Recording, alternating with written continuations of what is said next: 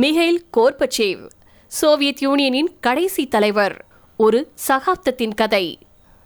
இருபதாம் நூற்றாண்டின் மிகவும் செல்வாக்குமிக்க அரசியல் பிரமுகர்கள்ல ஒருவரான மிகைல் கோர்பச்சேவ் ஏறக்குறைய எழுபது வருஷமா வலுவோட இருந்த சோவியத் யூனியன் கலைக்கப்பட்டதற்கு தலைமை தாங்கியிருக்காரு. கோர்பச்சேவ் அமெரிக்காவுடனான கெடுபிடி போற முடிச்சு வச்சு ஆயிரத்தி தொள்ளாயிரத்தி எண்பத்தஞ்சில் தன்னுடைய சீர்திருத்த திட்டத்தை அறிவிச்சப்போ அவருடைய ஒரே நோக்கம் தனது நாட்டில் தேக்கமடைந்த பொருளாதாரத்தை புதுப்பிக்கணும் அதன் அரசியல் செயல்முறைகளை மாற்றி அமைக்கணும் அப்படிங்கறதா மட்டும்தான் இருந்திருக்கு. அவரது முயற்சிகள் சோவியத் ஒன்றியத்துக்குள்ள மட்டும் இல்லாம அதன் முன்னாள் துணை நாடுகள்லையும் கம்யூனிஸ்ட் ஆட்சியை முடிவுக்கு கொண்டுட்டு வந்துச்சு.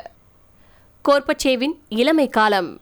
மைக்கேல் கோர்பச்சேவ் ரெண்டு மார்ச் ஆயிரத்தி தொள்ளாயிரத்தி முப்பத்தி ஒன்னாவது வருஷம் தெற்கு ரஷ்யாவின் ஸ்டாவ்ரோபோல் அப்படிங்கிற பகுதியில பிறந்தாரு. அவருடைய பெற்றோர் ரெண்டு பேரும் கூட்டு பணிகள்ல வேலை செஞ்சிருக்காங்க. அவரு ஆயிரத்தி தொள்ளாயிரத்தி ஐம்பத்தி அஞ்சாவது வருஷம் அவர் மாஸ்கோ மாநில பல்கலைக்கழகத்துல பட்டம் பெற்ற நேரத்துல அவர் கம்யூனிஸ்ட் கட்சியின் தீவிர உறுப்பினரா மாறினாரு. அவர் தனது மனைவி ரைசாவோட ஸ்டாவ் ரோபோலுக்கு திரும்பினதும் அவர் அங்க கம்யூனிஸ்ட் கட்சியில சேர்ந்து வேலை செய்ய ஆரம்பிச்சாரு. கோர்பச்சேவ் ஒரு புதிய தலைமுறை கட்சி செயல்பாட்டாளர்கள்ல ஒருத்தராக இருந்தாரு. இந்த புதியவர்கள் சோவியத் வரிசை முறையின் உச்சியில இருக்கக்கூடிய வயசான நபர்களின் செயல்பாடுகளால பொறுமை இழந்தாங்க. ஆயிரத்தி தொள்ளாயிரத்தி அறுபத்தி ஒன்று வாக்குல அவர் இளம் கம்யூனிஸ்ட் லீக்கின் பிராந்திய செயலாளராகவும் மற்றும் கட்சி காங்கிரஸின் பிரதிநிதியாகவும் ஆனாரு. கட்சி தலைமைக்கு முன்னேறிய கோர்பச்சேவ். ஆயிரத்தி தொள்ளாயிரத்தி இருபத்தி எட்டாவது வருஷம் அவர் விவசாயத்திற்கான மத்திய குழு செயலகத்தின் உறுப்பினரா மாஸ்கோவுக்கு போயிருக்காரு. ரெண்டு வருஷத்துக்கு அப்புறமா அவர் பொலிட் பீரோவின் முழு உறுப்பினராகவும் நியமிக்கப்பட்டிருக்காரு. யூரி ஆண்ட்ரபோவ் பொதுச் செயலாளரா இருந்த காலத்துல கோர்பச்சேவ் பல வெளிநாட்டு பயணங்களை மேற்கொண்டாரு. ஆண்ட்ரபோவ் ஆயிரத்தி தொள்ளாயிரத்தி எண்பத்தி நாலுல இறந்தபோது கோர்பச்சேவ் தலைமைக்கு வருவார்னு எதிர்பார்க்கப்பட்டுச்சு. ஆனா அதுக்கு பதிலா நோய்வாய்ப்பட்ட கான்ஸ்டாண்டின் செர்னான்கோ பொதுச் செயலாளரா ஆனாரு. ஒரு வருஷத்துக்குள்ள அவரும் இறந்துட்டாரு. அவருக்கு அப்புறமா பொலிட் பீரோவின் இளைய உறுப்பினரா கோர்பச்சேவ் கட்சியின் பொதுச் செயலாளரா பதவியேற்றாரு. அவர் ஆயிரத்தி தொள்ளாயிரத்தி பதினேழு புரட்சிக்கு அப்புறமா பிறந்த முதல் பொதுச் செயலாளராக இருந்தாரு. மேலும் லியோனிட் பிரஷ்னேவ் ஆட்சியின் போது இரும்பு கோட்டையா இருந்த சோவியத் யூனியனில் இப்போ சுதந்திரமான புதிய காற்று வீச தொடங்குச்சு. கோர்பச்சேவின் ஸ்டைலான உடை மற்றும் வெளிப்படையான நேரடியான நடை அவருடைய முன்னோடிகளைப் போல இல்லாம இருந்திருக்கு. மேலும் அவருடைய மனைவியான ரைசா ஒரு பொதுச் செயலாளரின் மனைவியை விட அமெரிக்காவின் முதல் பெண்மணியைப் போலவே இருந்தாங்க. சுதந்திர சந்தை. ஏறக்குறைய சரிவின் கட்டத்தில் இருந்து நலிந்திருந்த சோவியத் பொருளாதாரத்தை மீட்டெடுப்பதே கோர்பச்சேவின் முதல் பணியா இருந்துச்சு. அவருடைய பொருளாதார சீர்திருத்தங்கள் வெற்றி பெற வேண்டும்னா கம்யூனிஸ்ட் கட்சி தலைமை முதல் கிளை வரைக்கும் சீர்திருத்தம் செய்யப்பட வேண்டும் அப்படின்னு அவர் நம்பினாரு. கோர்பச்சேவ் ரெண்டு தீர்வுகளை முன்வச்சாரு நாட்டிற்கு பிரஸ்ட்ரோய்கா அல்லது மறுசீரமைப்பு தேவை அப்படின்னும் அதை கையாள்வதற்கான கருவி கிளாஸ் நோஸ்ட் வெளிப்படைத்தன்மை அப்படின்னு அவர் சொல்லியிருக்காரு.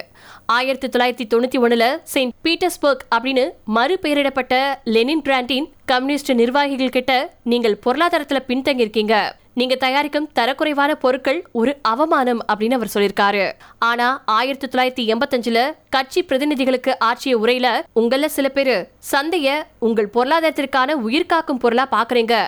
ஆனா தோழர்களே ஆனா தோழர்களே நீங்கள் உயிரை காப்பாற்றுபவர்களை பற்றி சிந்திக்காமல் கப்பலை பற்றி சிந்திக்க வேண்டும். அந்த கப்பல் தான் சோசியலிசம் அப்படின்னு அவர் பேசியிருக்காரு. அமைப்பின் தேக்க நிலையை சமாளிப்பதற்கான அவரது மற்றொரு ஆயுதம் தான் ஜனநாயகம். முதன்முறையா மக்கள் பிரதிநிதிகள் தெரிவு செய்யக்கூடிய காங்கிரசுக்கு சுதந்திரமான தேர்தல்கள் நடந்துச்சு. கடினமான சோதனை. அடக்குமுறை ஆட்சியில் இருந்த சோவியத் யூனியனின் இந்த தளர்வு பல்வேறு தேசிய இனங்கள் மத்தியில ஒரு பரபரப்பை ஏற்படுத்துச்சு. டிசம்பர் ஆயிரத்தி தொள்ளாயிரத்தி எண்பத்தி ஆறுல கஜகஸ்தான்ல நடந்த கலவரங்கள் அமைதியின்மையின் காலகட்டத்தை அறிவிச்சிச்சு. கோர்பச்சேவ் பனிப்போற முடிவுக்கு கொண்டுட்டு வர விரும்பினாரு. அமெரிக்க ஜனாதிபதியான ரொனால்டு ரீகனுடன் வெற்றிகரமான பேச்சுவார்த்தை நடத்தி இடைநிலை அணுசக்தி ஒப்பந்தத்தின் மூலமா முக்கியமான அபாயகரமான ஆயுதங்களை ஒழிச்சாரு. இறுதியா ஆப்கானிஸ்தானின் அவமானகரமான மற்றும் ரத்தம் தோய்ந்த ஆக்கிரமிப்ப முடிவுக்கு கொண்டுட்டு வந்த அதே வேளையில சோவியத் படைகளின் எண்ணிக்கையை கணிசமா குறைச்சாரு. ஆனா சோவியத் யூனியனால விருப்பம் இல்லாம இணைக்கப்பட்ட பல நாடுகள்ல இருந்து அவருக்கு கடினமான சோதனை வந்துச்சு. சோவியத் ஒன்றியத்தின் உடைவு வடக்கில் பால்டிக் குடியரசுகள்ல தொடங்கியது. லாட்வியா லிதுவேனியா மற்றும் எஸ்டோனியா மாஸ்கோவில் இருந்து விடுபட்டன. இது ஒன்பது நவம்பர் ஆயிரத்தி தொள்ளாயிரத்தி எண்பத்தி ஒன்பது அன்று உச்சத்தை அடைந்தது. வெகுஜன ஆர்ப்பாட்டங்களை தொடர்ந்து தீவிரமான சோசியலிச நாடா இருந்த கிழக்கு ஜெர்மனியின் குடிமக்கள் மேற்கு பெர்லினுக்குள் சுதந்திரமா செல்ல அனுமதிக்கப்பட்டனர். பெர்லின் சுவர் தகர்க்கப்பட்டுச்சு. ஆயிரத்தி தொள்ளாயிரத்தி தொண்ணூறாவது வருஷத்துல கோர்பச்சேவ் கிழக்கு மேற்கு உறவுகளில் தீவிர மாற்றங்களில் முக்கிய பங்கு வச்சதா அமைதிக்கான நோபல் பரிசு பெற்றாரு. ஆயிரத்தி தொள்ளாயிரத்தி தொண்ணூறாவது வருஷத்துல கோர்பச்சேவ் கிழக்கு மேற்கு உறவுகளில் தீவிர மாற்றங்களில் முக்கிய பங்கு வகிக்கிறதா அமைதிக்கான நோபல் பரிசு பெற்றாரு. ஆனா ஆகஸ்ட் ஆயிரத்தி தொள்ளாயிரத்தி தொண்ணூத்தி ஒண்ணுல மாஸ்கோவில் இருந்த கம்யூனிஸ்ட் கட்சியின் பழைய தலைமை ஒரு ராணுவ சதியை நடத்தினாங்க. கருங்கடல்ல கடற்கரையில விடுமுறையில இருந்தப்போ கோர்பச்சேவ் கைது செய்யப்பட்டாரு. மாஸ்கோ கட்சியின் தலைவரான போரிஸ் எல்ஜின் இந்த சதி வாய்ப்பை பயன்படுத்திக்கிட்டாரு. சதிகாரர்களின் ஆட்சி கவிழ்ப்ப முடிவுக்கு கொண்டுட்டு வந்து ஆர்ப்பாட்டக்காரர்களை கைது செஞ்சாரு. மற்றும் கோர்பச்சேவின் அரசியல் அதிகாரம் அனைத்தையும் பறிச்சாரு. ஆறு மாசங்களுக்கு அப்புறமா கோர்பச்சேவ் இருக்கும் இடம் தெரியாம போயிட்டாரு. கம்யூனிஸ்ட் கட்சியே சட்டத்துக்கு புறமானது அப்படின்னு அறிவிக்கப்பட்டுச்சு. ரஷ்யா ஒரு புதிய நிச்சயமற்ற எதிர்காலத்தில் அடியெடுத்து வச்சுச்சு. சோவியத் யூனியனின் வீழ்ச்சிக்கு பிந்தைய வருடங்கள். மைக்கேல் கோர்பச்சேவ் ரஷ்ய மற்றும் சர்வதேச விஷயங்கள்ல தொடர்ந்து குரல் கொடுத்தாரு. வெளிநாட்டுல அவரது நட்பெயர் உள்நாட்டை விட அதிகமா இருந்துச்சு. ஆயிரத்தி தொள்ளாயிரத்தி தொண்ணூத்தி ஆறுல அவர் ரஷ்ய ஜனாதிபதி தேர்தலில் நிற்கும் போது அவர் ஐந்து சதவீதத்துக்கும் குறைவான வாக்குகளை பெற்றாரு. ஆயிரத்தி தொள்ளாயிரத்தி தொண்ணூறுகளில் அவர் சர்வதேச சொற்பொழிவுகளை நடத்தினாரு. உலக தலைவர்களுடன் தொடர்புகளையும் வச்சிருந்தாரு பல விருதுகளையும் வென்றாரு. ஆயிரத்தி தொள்ளாயிரத்தி தொண்ணூற்றி ஒம்போதில் ரைசா ரத்த புற்றுநோயால் இறந்தப்போ கோர்பச்சேவ் கடுமையாக பாதிக்கப்பட்டாரு. கோர்பச்சேவ் இப்போதைய அதிபர் விளாடிமிர் புதினை கடுமையாக விமர்சிக்கிறவராக இருந்தாரு. புதின் அடக்குமுறை ஆட்சியை நடத்துறாரு அப்படின்னு அவர் குற்றம் சாட்டினாரு.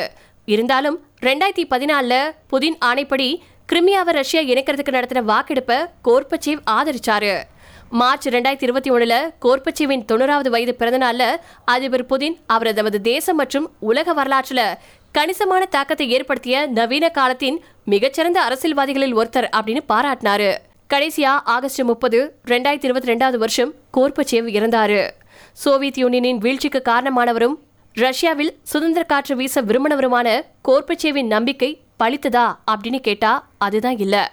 தற்போது அதே சோவியத் யூனியனின் சர்வாதிகாரத்தை வச்சு புதின் அரசாள்றாரு. சோவியத் யூனியன் அன்று ஆப்கானிஸ்தானை ஆக்கிரமிச்சது மாதிரி இன்னைக்கு உக்ரைனை ஆக்கிரமிச்சு போர் நடத்திட்டு வந்துட்டு இருக்கு இருந்தாலும் உலக வரலாற்றுல ஒரு முக்கியமான இடம் கோர்பச்சேவுக்கு உண்டு.